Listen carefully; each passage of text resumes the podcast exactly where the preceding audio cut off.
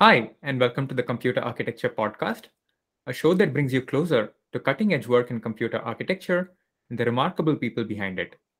We are your hosts. I'm Suvinay Subramanian. And I'm Lisa Hsu. Today we have with us Professor Yungang Bao, who is a professor of the Institute of Computing Technology in the Chinese Academy of Sciences and the Deputy Director of ICTCAS. Professor Bao founded the China RISC-V Alliance, CRVA, and serves as the Secretary General of CRVA.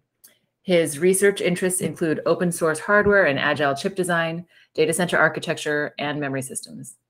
Professor Bao's contributions include developing the Parsec 3.0 benchmark suite, which has been adopted by leading industry players in China like Alibaba and Huawei, the labeled von Neumann paradigm to enable a software-defined cloud, hybrid memory trace tool or HMTT, and partition-based DMA cache.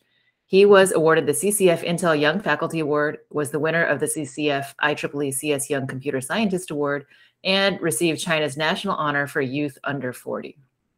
Today, He's here to talk to us about the state of hyperscale cloud in China, open source hardware, and his efforts in revamping computer architecture education. A quick disclaimer that all views shared on the show are the opinions of individuals and do not reflect the views of the organizations they work for.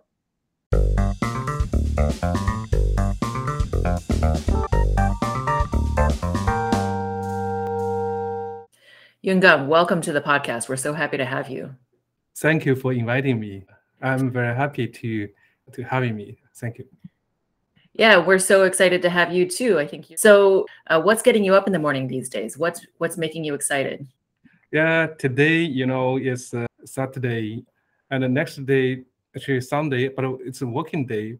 We accepted to the uh, the May first. Uh, there will be uh, five day holidays every day we it, it seems like uh, we are approaching the the five day holidays gotcha. So what's making you excited is five days off. Yes. So yeah well that would make me excited too.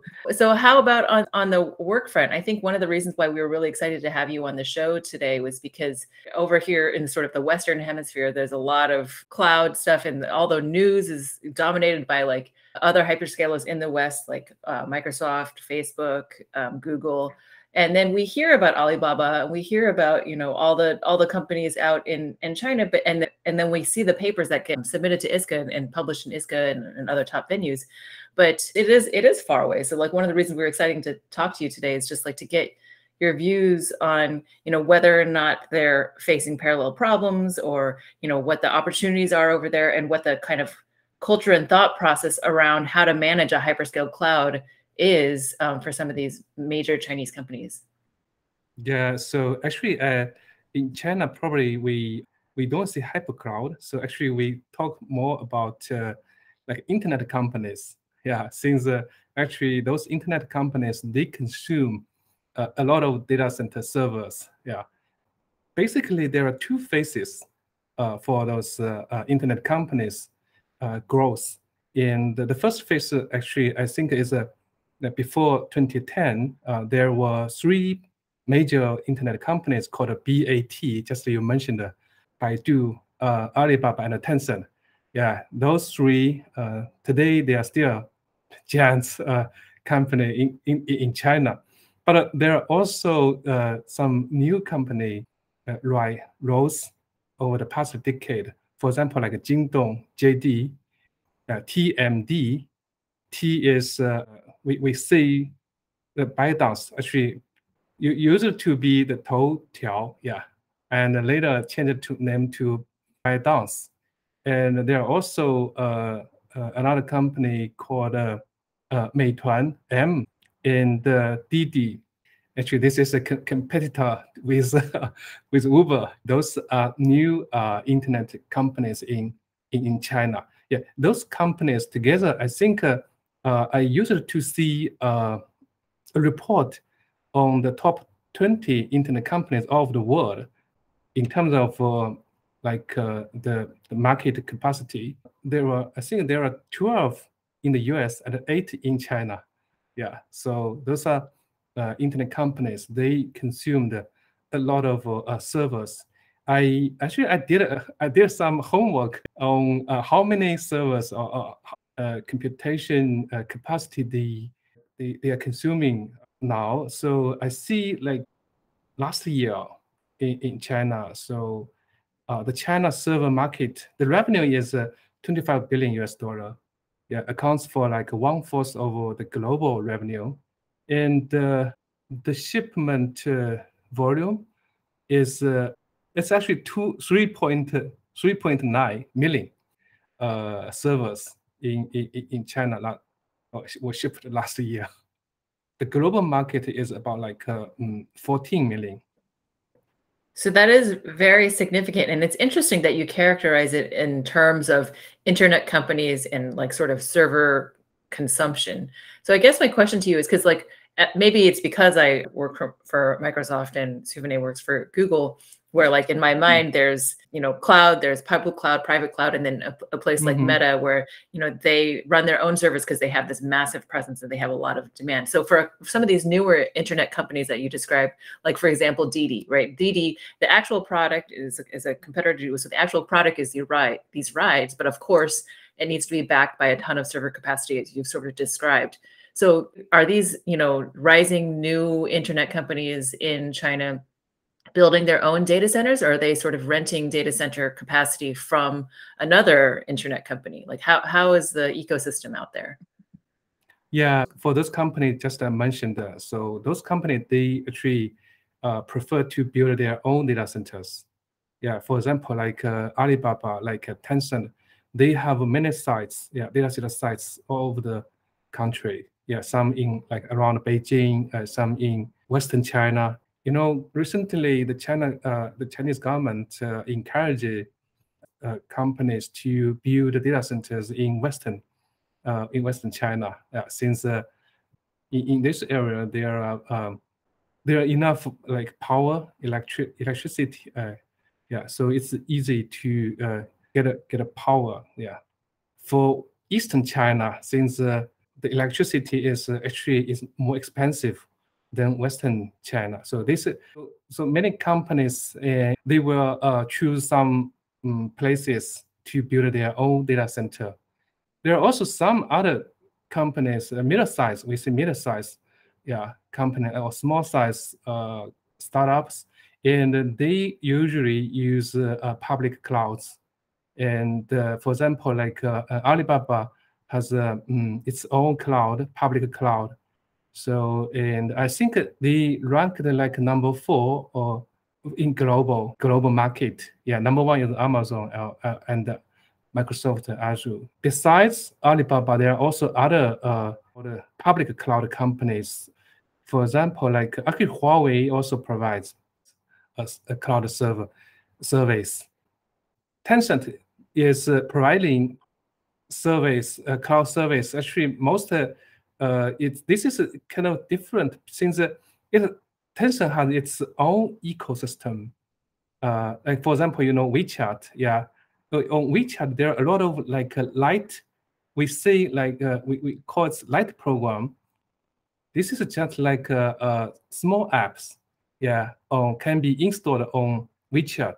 So on on the WeChat platform, there are many startups, many small companies they build their own light uh, apps, and uh, those light light apps can run on WeChat. And so Tencent provides a computation uh, service for them. Yeah, this is kind of different uh, uh, levels of uh, cloud services. Got it. Yeah, I mean that's a fascinating overview. Thanks a lot for that summary uh, just donning my computer architecture hat on, I think there are several themes over here. I'll pick up on one of them, which is the workloads and the applications. You talked about mm-hmm. you know, these cloud providers. There, of course, there are people like Alibaba who serve their own um, uh, products and so on. But for Tencent, which has the WeChat uh, app or ecosystem, a lot of people essentially build applications or tiny applications on top of this particular platform. So, from a mm-hmm. workload standpoint, like how do you view the you know the cloud ecosystem in china especially with this diversity of workloads and also this control of the ecosystem often when we for, for example when google runs you know machine learning workloads we control the stack all the way through to tensorflow which allows us to do a lot of optimizations across different layers of the stack uh, i was just wondering you know given the distribution of the workloads and the kind of ecosystems available in China from a computer architecture perspective? Like, does it either open up interesting new opportunities? Are there different attributes or characteristics of these applications for the cloud ecosystem that you see in China?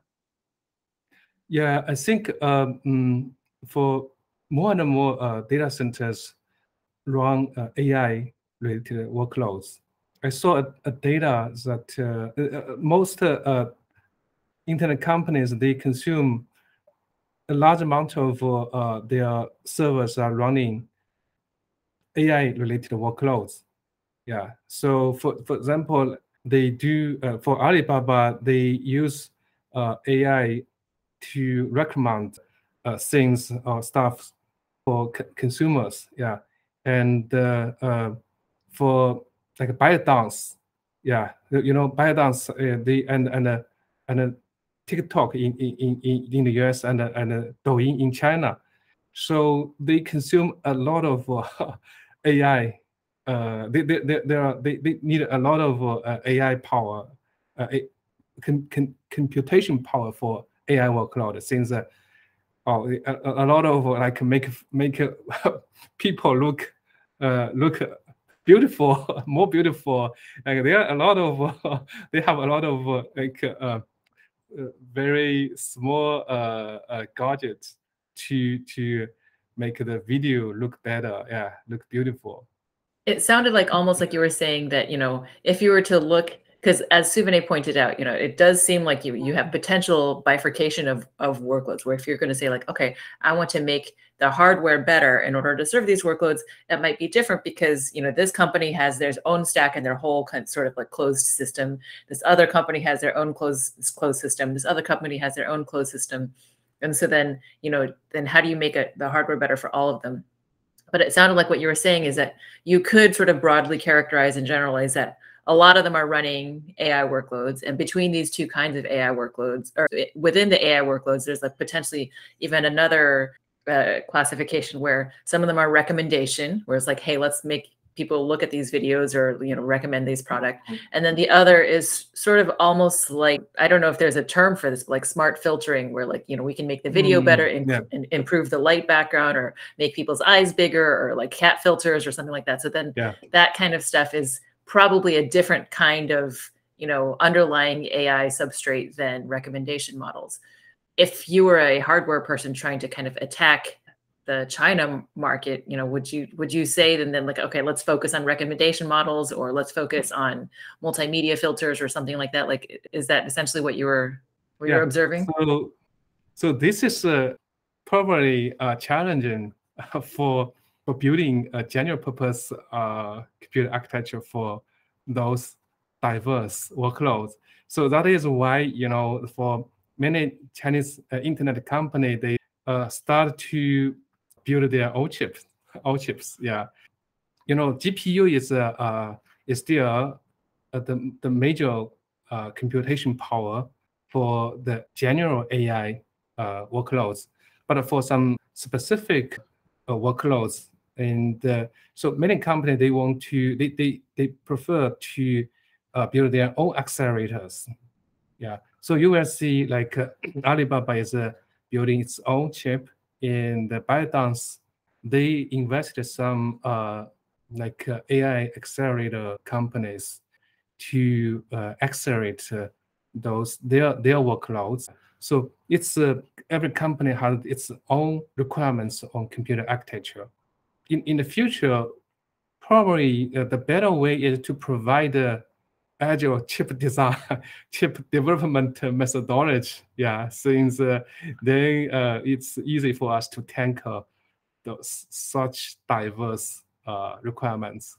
So that is why I finally I choose to uh, open source and agile uh, agile design hardware design this this uh, direction. Yeah. Uh, yeah, certainly. I mean, that's a very pertinent point. If we look at the chip design lifecycle, like the design uh, design costs are pretty high, and sort of bootstrapping yeah. a new chip design uh, tends to be a pretty labor intensive and time consuming effort. So maybe this is a good point to sort of talk about your efforts. You've been building an open source RISC-V based processor, as you mentioned. So can you tell us about the effort, you know, the current state? Uh, what have your learnings been during that entire process?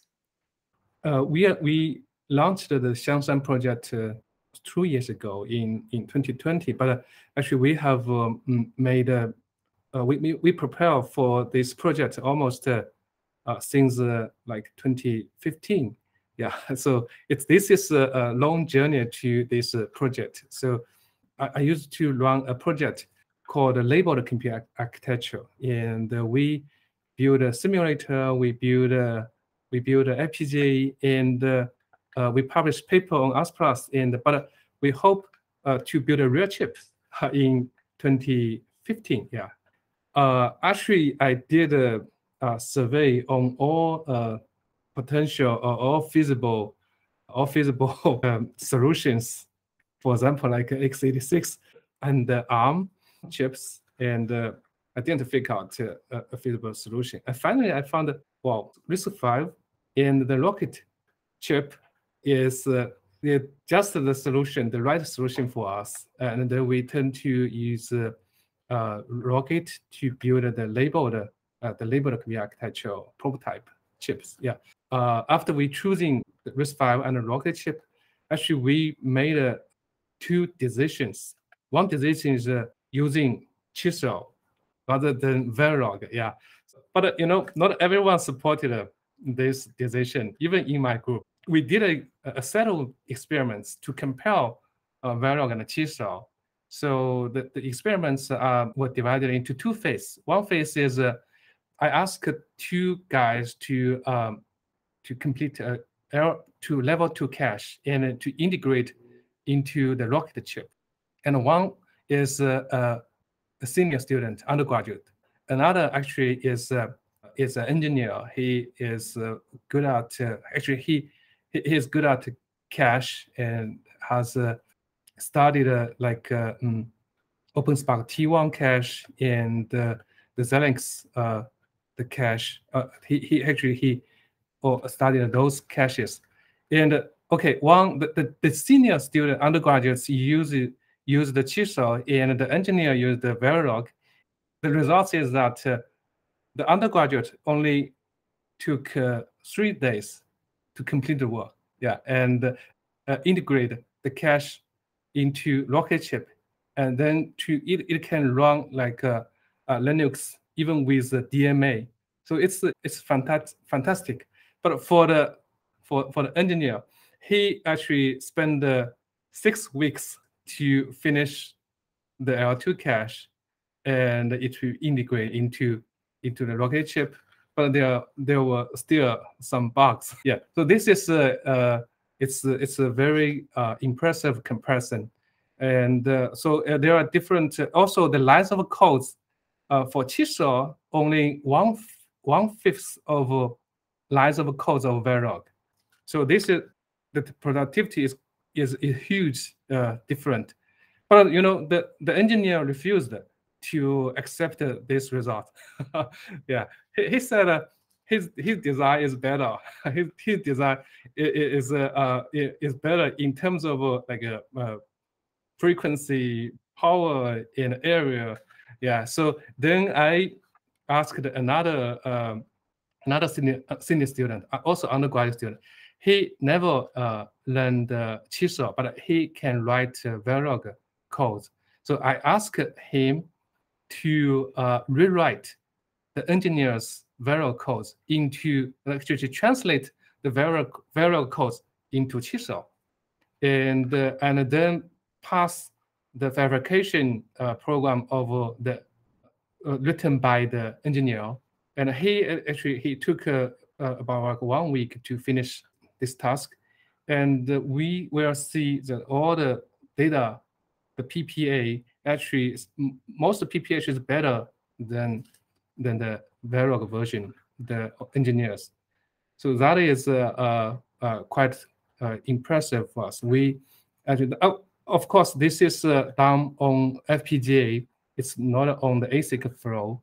But anyway, it's it, we can we can see that the uh, Chisel can do quite good work, uh, at least uh, for this fasting prototyping. Yeah, actually, I gave a talk on on the visioning workshop uh, in 2019 uh, on ISCA, the East, the, the Arch visioning workshop. Yeah, you know, in China, many uh, companies they are they start to pay attention to chisel, and uh, some companies they they then they uh, form a team to build a chisel libraries and to uh, help accelerate the development cycles. So this is our our experiments. Yeah. Then and, and uh, in our group, everyone uh, uh, was uh, convinced convinced to use uh, chisel. But anyway, there are still a lot of a lot of concerns about chisel since people will say that uh, your uh, this is only small module like L2 cache uh, is is just a module. It, there's no evidence or no case study to show that chisel can can we can use chisel to build a complex uh, like high performance processors. The next is uh, our next decision is so we we decided to use chisel to build a high performance RISC-V CPU core. This is the Xiangshan. The Xiangshan project actually we we we target actually high end of um, ARM uh, ARM processors. But uh, anyway, it's uh, still uh, far away from from ARM chip. But uh, we, we hope in the future we we can approach that target. So the first version is um, actually we we taped out last year. It's it was in 28 nanometers and it can run one gigahertz. The, the chip was back this February and it brought up uh, successfully uh, just in, and we we finished all test in three weeks. Yeah, everything actually is uh, seems quite quite good. And with uh, DDR4 1600, yeah, DDR is not that fast. so the chip can run uh, one gigahertz, and we run all the spec CPU 2006 and uh, get the score. The score is uh, seven per gigahertz. Yeah, it's uh, not that it's actually, um, if we don't take consider, we don't look at uh, like uh, power or, or area, this uh, performance is uh, similar to ARM uh, Cortex A73. But anyway, Cortex A73 is much better in uh, in terms of power, yeah, and also frequency is much uh, much higher than the first generation of the Xiangshan. And now we are working on the second generation. This is a, is will tape out next month, yeah, in, in this this May. And the, second generation, uh, now the, the frequency can uh, reach two gigahertz in 14 nanometer uh, technology. The performance is uh, 10 points uh, per gigahertz for spec CPU 2006. This is uh, the second generation. Yeah, you are right. Just you mentioned, that actually, we the, the third generation is uh, is ongoing. So every year there will be uh, a new version of uh, of Xiangshan. Right. That that's a fascinating journey. Like from your early observations that you know it's difficult to translate your ideas into actual chips, into having your second version of the chip out and the third version in design is quite fascinating. I think uh, there were a few, a few takeaways for me from that entire experience. You know, starting from the early days when you had to bootstrap this and figure out, okay, how do we actually do this? What's the right set of tools that you can use to build this? Sort of using uh, the experiences of your undergrad students to actually convince people that it's possible to be productive and it's actually the chip designer that matters more than the tool itself the tool is quite productive you i think your early experience you showed that the second undergraduate student was able to take the Verilog that the you know the designer was able to implement in Verilog and translate those ideas into Chisel and therefore get a very performant design point for the L2 cache and sort of taking it from that initial prototype all the way through to a complete processor end to end in RISC-V that actually works and is competitive uh, on certain metrics with some of the ARM processors is quite fascinating. Uh, so maybe I can ask you like what's next on the horizon for this project, right? Like so you have you started with an L2 cache to a processor. Now you have the second generation out in the lab tested, and looks like you have the third generation as well coming out. How do you see this being used? Uh, what's your hope for uh, how these kind of uh, open source but yet high Mm-hmm. performance processors built using these open source tools and that also improve developer productivity.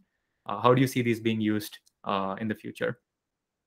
Yeah, I, I think um, from our perspective, uh, the main uh, merits of Xiangshan project is not only the Xiangshan, uh, the processor itself, but also uh, the the framework. Yeah, the, the chip development framework. Framework. So actually, there are already many other frameworks like um, ChipYard from Berkeley, like Open Python from Princeton, like uh, uh, Black Parrot from Univer University of Washington, yeah, and also like Chip ChipKit from from from Harvard, yeah, that Brooks group. So there are many other uh, like uh, um, frameworks. Yeah, we but we I think uh, the the frameworks of Xiangshan is a uh, it's has has its own uh, features. Um, it's actually we focus more on not only agile design but also agile verification. Actually, we build a, a bunch of tools to support uh, agile verification. A bunch of tools, yeah. These uh, there are more than like ten uh, tools for for for the for verification. So what we needed to uh, address is uh, when we make a modification or modify a design. For example, like uh, currently we have the second generation. Then we needed to do the third to, to build the third generation. We we have to uh, we, we, we will uh, make a lot of modification to based on the second generation. Yeah, but uh, we need to address how to verify its correctness. Yeah, how do we know the modification is, is correct? And we also need to uh, get the performance changes.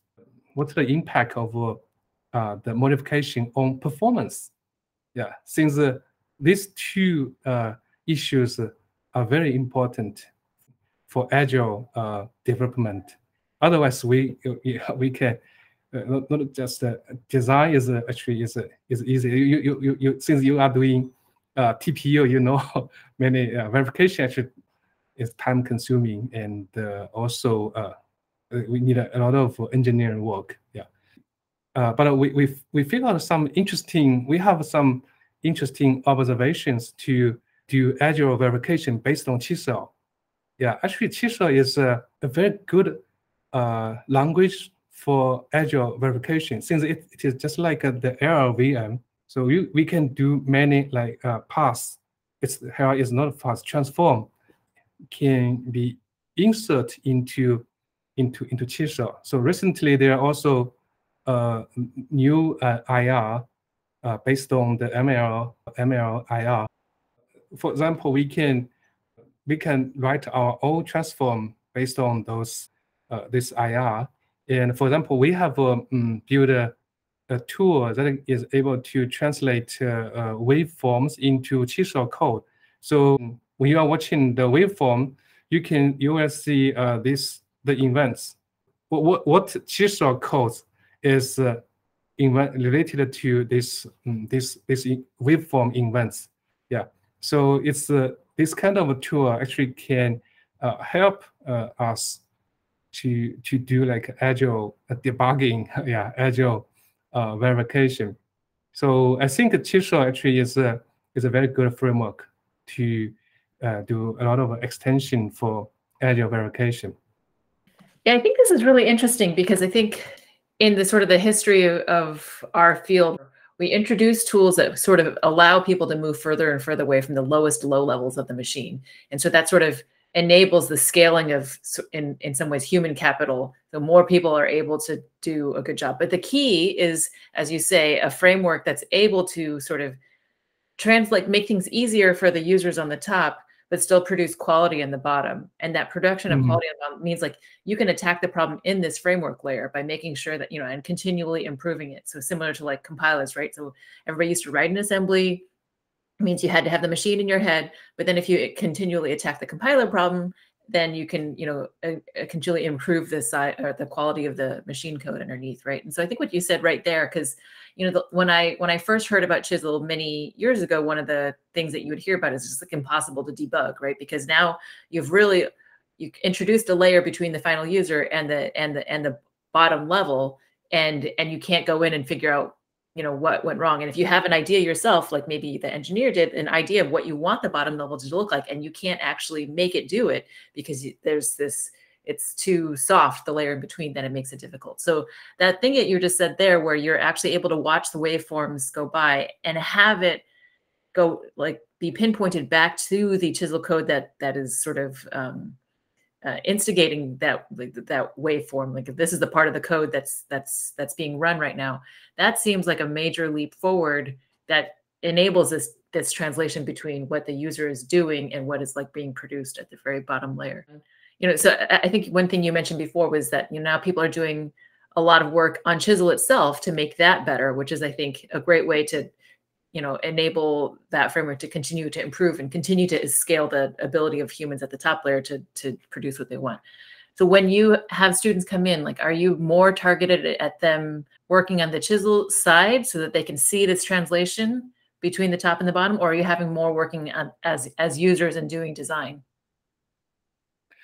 Yeah this is a very good question. So that is uh, the actually uh, how we how we train uh, our students. So it's not easy for a junior student to like uh, uh, participate in the Xiangshan project directly.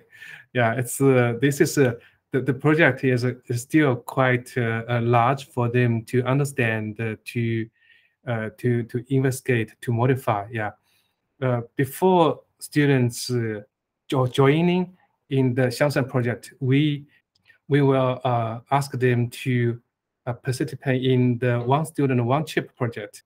So this is uh, uh, the, the one student one chip initiative.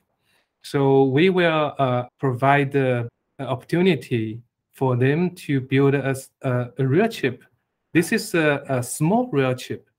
But after this training, then they will be good at uh, using uh, Chisel since uh, we use ask them to use Chisel to to build a small chip. And we also provide the, uh, the tape out opportunity, but the channel for them. And so every student can get their real chip. When they want to get a real chip, they need to pass some uh, verification or pass some tests. Their design needed to be able to run a real-time operating system and uh, needed to be integrated into an SOC. Uh, some of, of those uh, students assigned the physical design uh, tasks. So uh, this is uh, the whole, actually the whole process of, of a chip development from like architecture design, SOC integration, and physical design, all are done by students. once their design passed the tests, and uh, then their design will be taped out. Currently, we are using 110 uh, nanometer technology. It's not that expensive. Uh, we also we use a, a, framework to integrate all those CPU cores built by the students into one die. So in a die, in one die, there were there are like 10 CPU cores. This is a multi-core, but heterogeneous. This is really multi heterogeneous core. It's totally different designs, but they share bus. They, they, share the IOs, uh, and uh, then they, they can when the chip is back, they can enable their own core and disable other others core, and the chip can run. So the cost can be reduced to almost uh, currently it's like uh, three thousand US dollar per, stu- per student. It's quite uh, cheap. That's amazing. That's super cool. And is that something where uh, the one student one chip project is that available only to students like who are at um, ICT, or is it sort of a nationwide effort, or how does that work? For the first uh, first year, it's only there, there were only uh, ICT students. This actually this is the University of Chinese Academy of science we call UCAS. Yeah, there's uh, there were five undergrad students participating into the, the project. There were only five students. And the next year, there were 11, there were 11 undergraduates from five universities. And then for the third year, okay, third year is uh, the number is in is actually skyrocketed, and uh, uh, there were um, 760 uh, students all over the country from from 168 universities uh, students. They actually they applied for one student one one chip initiative, uh, including 23 uh, universities from outside China. Yeah, like some university in, in, in the US. And now this uh, currently we are running the fourth uh, the, the fourth year. So currently we have uh, mm, already the application is uh, the applications are already more than larger than 1200 yeah from more than 200 universities. So this is a it's it's become a nationwide uh, uh, initiative. And many companies they uh, they donate uh, they not funding for us. So we uh, actually we we also use a way to you know since there are like a so many uh, students apply for the, the project. So we need a lot of TA.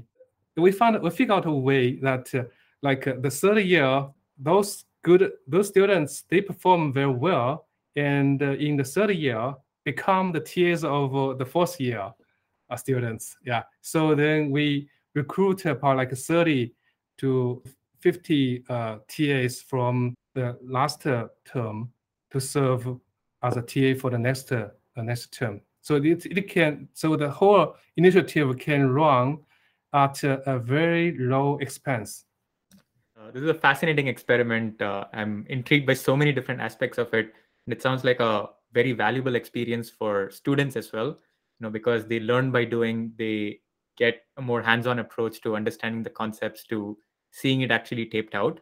And you sort of talked about the pipeline where they start off as applying to sort of build the chip and sort of experiment with their ideas. And then in the following year, they become TAs and sort of shepherd mm-hmm. these ideas for the next batch of students as well. So overall, this entire pipeline is uh, extremely fascinating, and uh, I'm I'm curious to hear about all the uh, other learnings that you've had through this experiment. But uh, maybe this is also a good time to sort of wind the clocks back a little bit and understand your journey, sort of how you came to ICT, uh, how you got interested in computer architecture, sort of how you see the state of the ecosystem as well you know having been in this field for for a while now. So my first time of seeing computer actually uh, was in middle school.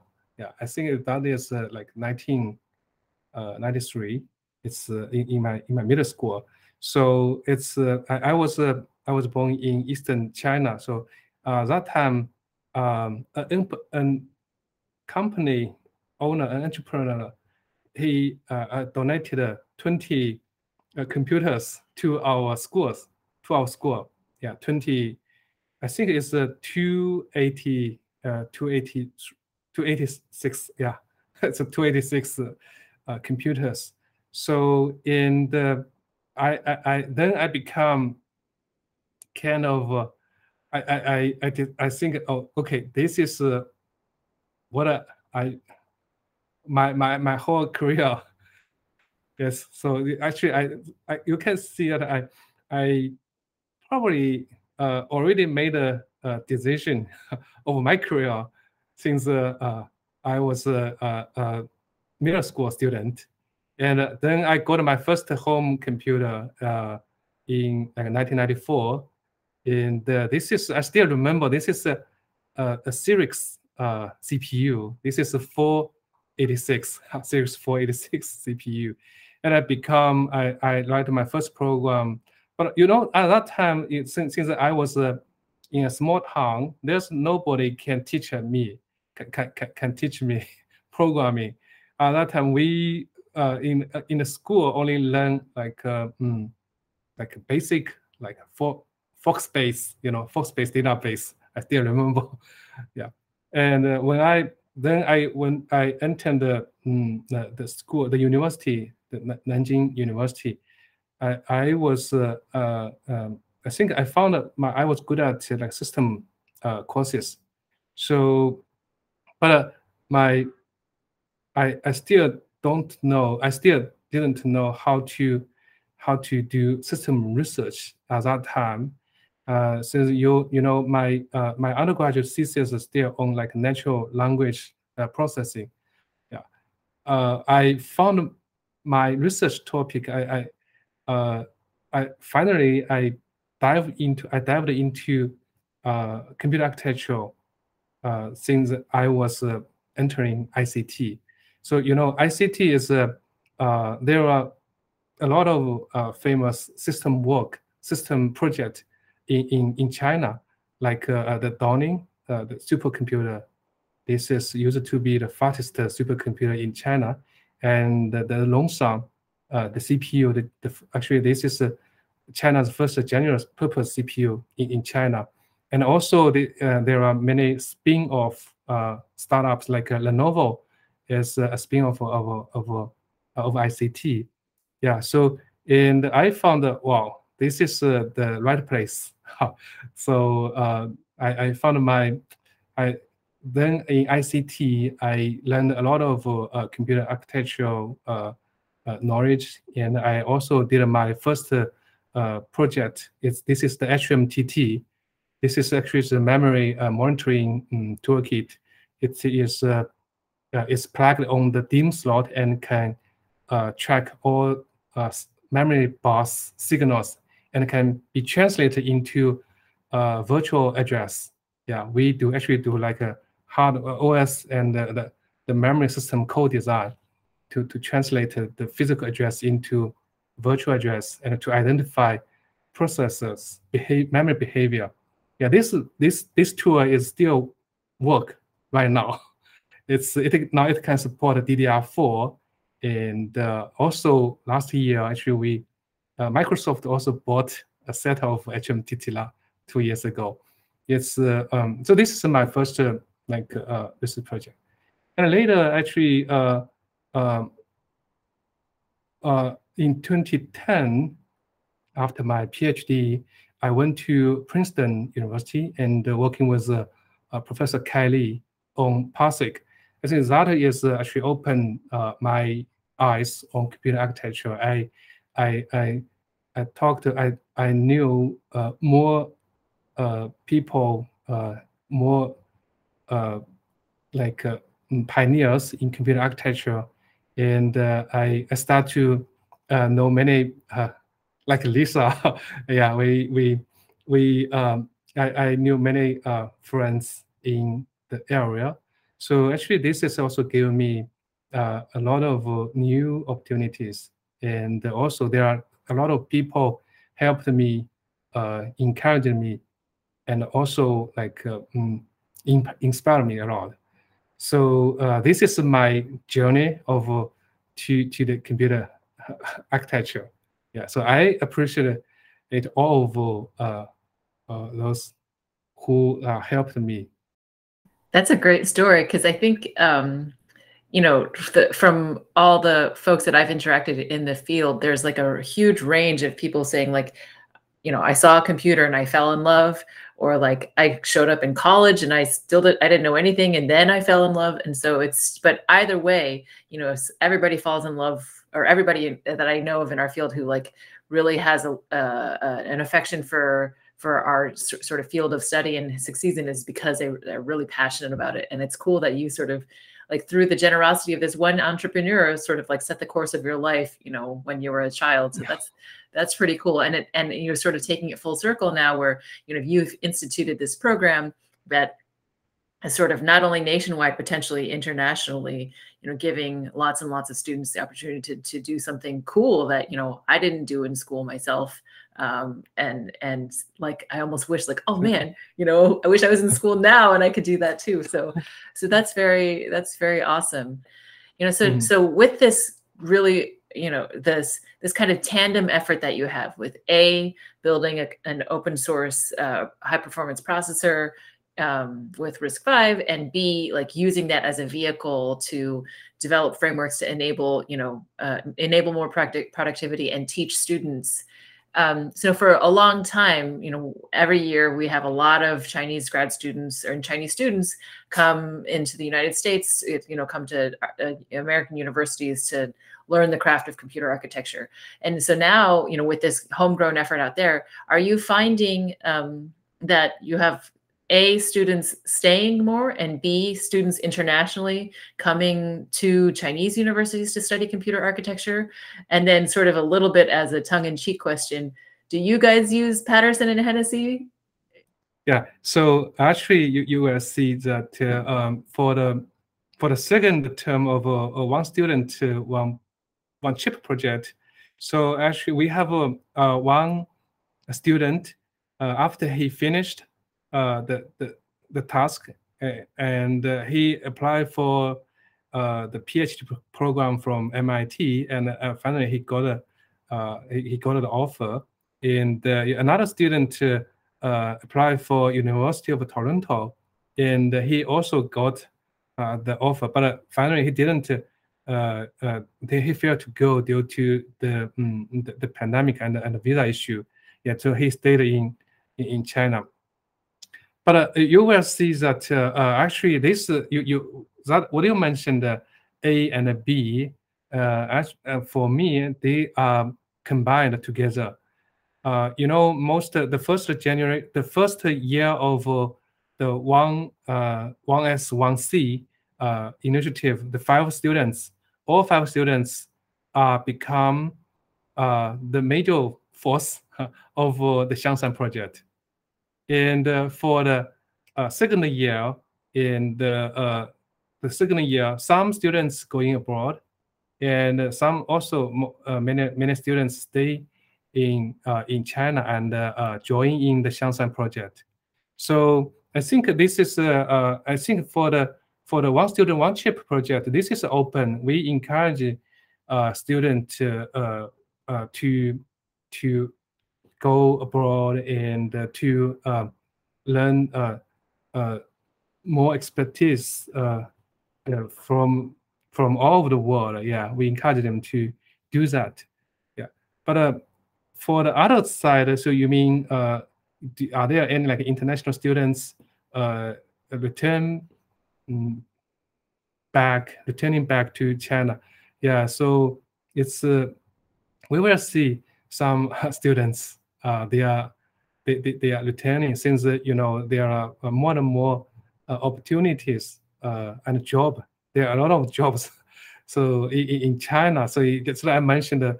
many internet companies uh, they start to build start to build chips. Yeah, so a lot of positions, uh, job jobs uh, in the market. So and they can yeah. pay quite good. Yeah. I, I, was actually more asking, you know, so like it, uh, the United States used to be like a, a very big sink um, for students all over the world. And then mm. now, uh, and so I guess I was more wondering whether you were detecting that China, because of some of these things, was also sourcing students non-Chinese students from outside of the country, like whether, say, uh, European students or Turkish students or even American students or Canadian students are actually applying to Chinese universities because, you know, um, I, I, don't live in China, so I sort of always imagine Chinese universities being filled with Chinese people, but maybe that's not the case, and I'm just curious. Yeah, you, you are right. Currently, most uh, students are, are, still Chinese students. It seems like uh, um, uh, more international students uh, like to go to the US and to since there are, it seems like uh, uh have a, uh, good opportunities in the like teaching skills and also uh, many other like environments. Oh yeah, but for Chinese students, I think they it seems, it seems like in China there are also more and more opportunities. Yeah, so since this is also uh, uh, attraction of uh, of uh, students uh, students abroad abroad. I did want to ask, like, what textbook do you guys use? Like, do you guys like the Ah, rest ah, of I the? for- I- yeah, I forgot that question. yeah. yeah, we do use uh, um, and John Hennessy's textbook uh, for graduate students, and for undergraduates. So usually, we, we actually we have uh, in many universities has uh, mm, have um, uh, it's uh, the textbook in, in written in Chinese in Chinese. Yeah, and for example, there are already some textbook on on on RISC-V and um, you know, Professor Professor John Hopcroft from Cornell, actually he helped a lot actually to guiding or to instruct uh, Chinese universities to uh, to write textbooks. Yeah. So we recently we in China launched the, the 1.1 or 101 project. This means uh, for 10 courses, uh, we want to write uh, a, a good textbook for 10 courses uh, with the efforts of uh, with the joint efforts of, of many universities so there are like mm, 33 universities each universities there, there will be at least one faculty to participate in the 101 uh, project to help refine the textbook yeah textbooks for 10 basic courses of uh, computer science. Yeah. That's great. Yeah. Uh, speaking of students and opportunities, um, any words of wisdom or advice that you would have to students today or just other listeners to this podcast as well? My suggestion is uh, just uh, like uh, learning by doing. So concept is uh, is is important, but we also need to put our hand dirty. Yeah. So and to to learn by, by by doing. If we can do more practice, we can master the knowledge more comprehensive. Yeah. So I think this is always true. I hope some those students who are exciting with uh, uh, physical things, yeah, just uh, uh, don't be just uh, dive himself into into the computer architecture field. Yeah. Awesome. Well, that that that was really wonderful. I I, I super super enjoyed talking with you today, Yungang, and I'm I'm sure um, I I speak for Suvinay too, and that this is just like a, a really really interesting session uh, to hear about this these great initiatives that are that you're you're um, putting forth, and um, it's been a total total pleasure for to speak to you today. Thank you so much for joining us.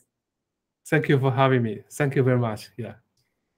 Yeah, thank you, Professor Yungang Bao. Uh, it was an absolute delight talking to you.